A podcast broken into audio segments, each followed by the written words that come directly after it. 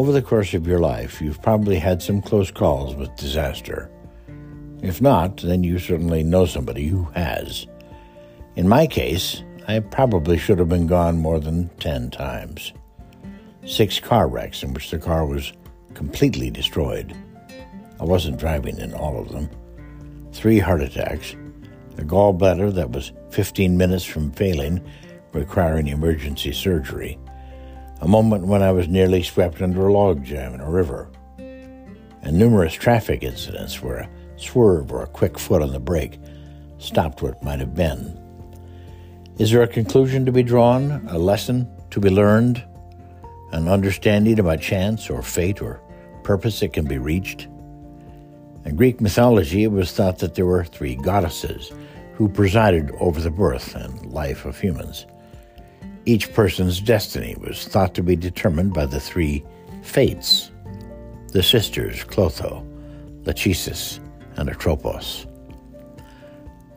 Clotho made major decisions, such as when a person was born, and also when gods or mortals were to be saved or put to death, so perhaps I have Clotho to thank. The Greeks saw life as a thread that was measured and cut, and Clotho's sister Lachesis measured that thread, spun on Clotho's spindle. It was she who determined your destiny or thread of life. She was responsible for deciding how much time for life was to be allowed for each person. So is it Lachesis I should be grateful to? Atropos was the sister who chose the manner of death and ended the life of mortals by cutting their threads. Would suggest I haven't hit on the proper method just yet. Or is it something larger? It's entirely possible, of course, that I'm just exceedingly lucky, that my narrow escapes are pure chance. So many people have not been so fortunate. Literally millions.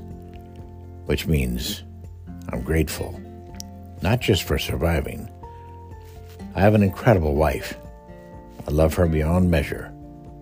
I have reasonably good health for being on the planet for seven decades and, quite honestly, not working very hard to maintain it. I can count my good friends as genuinely great people. I have a good home drive a car I like, and can pay my bills. My role in my neighborhood is one of service, and I'm able to tell stories that need telling and take photographs that hopefully brighten the lives of others. When I put my arms around these thoughts, they not only fill me with gratitude, they make my survival seem purposeful, as if the fates, or another higher power, took a look at me when I was much younger, wallowing in self pity worthlessness and depression, and decided that it was worth preserving so I could do some good. That's how it feels. So I count my blessings all the time. Gratitude helps me feel more positive and enjoy good experiences. It likely improves my health, equips me to deal with adversity, allows me to build strong relationships. Gratitude works.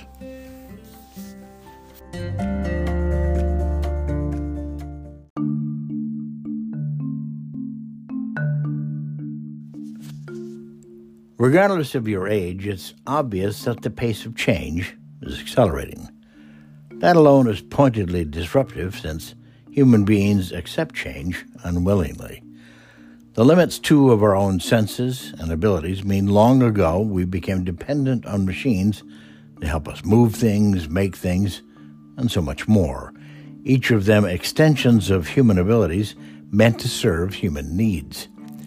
But the way we managed change was through intuition and feel. Soon that won't be nearly enough.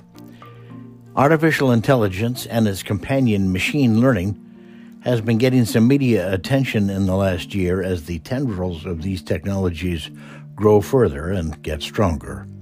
Stories about Google calling restaurants and carrying on a completely human sounding conversation about reservations.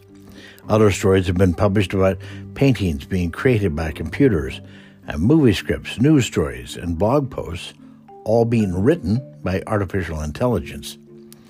The impact on fields like drug development, materials science, manufacturing, software development, and other sciences is impossible to calculate. The most recent wave of press is about something called ChatGPT from a company called OpenAI. It's not fully deployed yet, but it's serious enough to make Google declare a code red as they rush to build out their own AI capabilities. Help you understand the difference between an algorithm, the math structure behind Google searches, and what ChatGPT does, it helps to grasp how they work. Here's a simple explanation. The search algorithms assign various weights to factors like proximity, date, past search history, current popularity, inbound links, all aiming at relevancy for the results.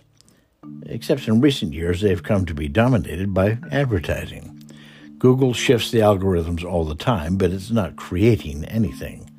ChatGPT, on the other hand, is driven by an intelligence that's created by training a computer, teaching it how to work with language, and then teaching it the meaning of words, how sentences work, how mathematics works, how painting works, and on and on through various other fields of knowledge and human understanding, then through multiple trials, the machine learning aspect.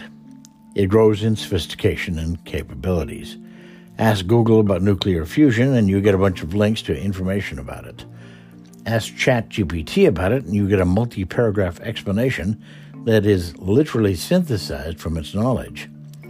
It's not hard to project that in the next 10 years or less, AI will exceed human capabilities in areas we previously thought unlikely. Nearly any human endeavor will be able to be done by machine, even marble sculpture. Look up a subject called Robotor, R O B O R T O L R O B T O R. And you'll find that it's a machine that literally carves marble into sculptures. It's remarkable. Pew Research conducted a study in summer of 2018, now nearly five years old, surveying 979 innovators, developers, business and political leaders, researchers, and activists. Many were optimistic about healthcare, education, and predicted advances in complex decision making, reasoning, pattern recognition, and the ability to customize systems to a high degree.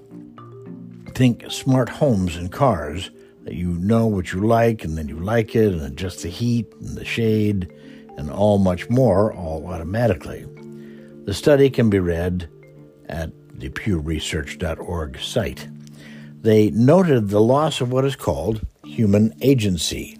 You already understand this if you don't recall phone numbers or facts and now rely on your phone to keep all that information. When decisions about where to attend a school, get an operation, and any of dozens of other scenarios are machine produced, we've lost our ability to make our own decisions. Even if, even if we put restrictions on them, human beings and governments will see ways around the pervasive nature of these kinds of systems and use them to surveil, record, and potentially control others. AI, machine learning, and their cousin, automation, could replace 40% of all jobs we know today. And that could easily happen in the next 15 years, as it's predicted, or even sooner, in seven years by 2030.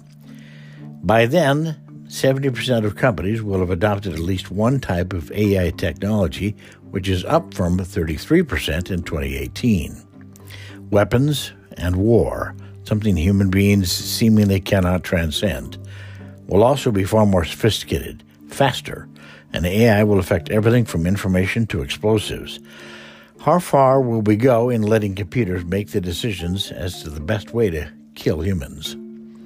We're approaching the age of augmented reality, which will allow you to be in the room for the signing of the Declaration of Independence, or on the podium for the reading of the Gettysburg Address, or on the steps hearing Dr. Martin Luther King Jr.'s I Have a Dream speech, or conversely, be direct witness to human horrors. It will enable people to have instant access to information and guidance as they do their jobs repairing a car or building an aircraft. The list is nearly endless, which means, along with this non human intelligence, we must be extremely vigilant and attempt to install human values into these systems to reinforce ethics and empathy. Unfortunately, the political will to develop legislation is typically well behind the arrival of the technology itself. Technology on its own has no soul. It only knows what we input and the intent we impute. To intelligently guide machines that are smarter, more capable, more knowledgeable, is going to require that most human of factors empathy and compassion.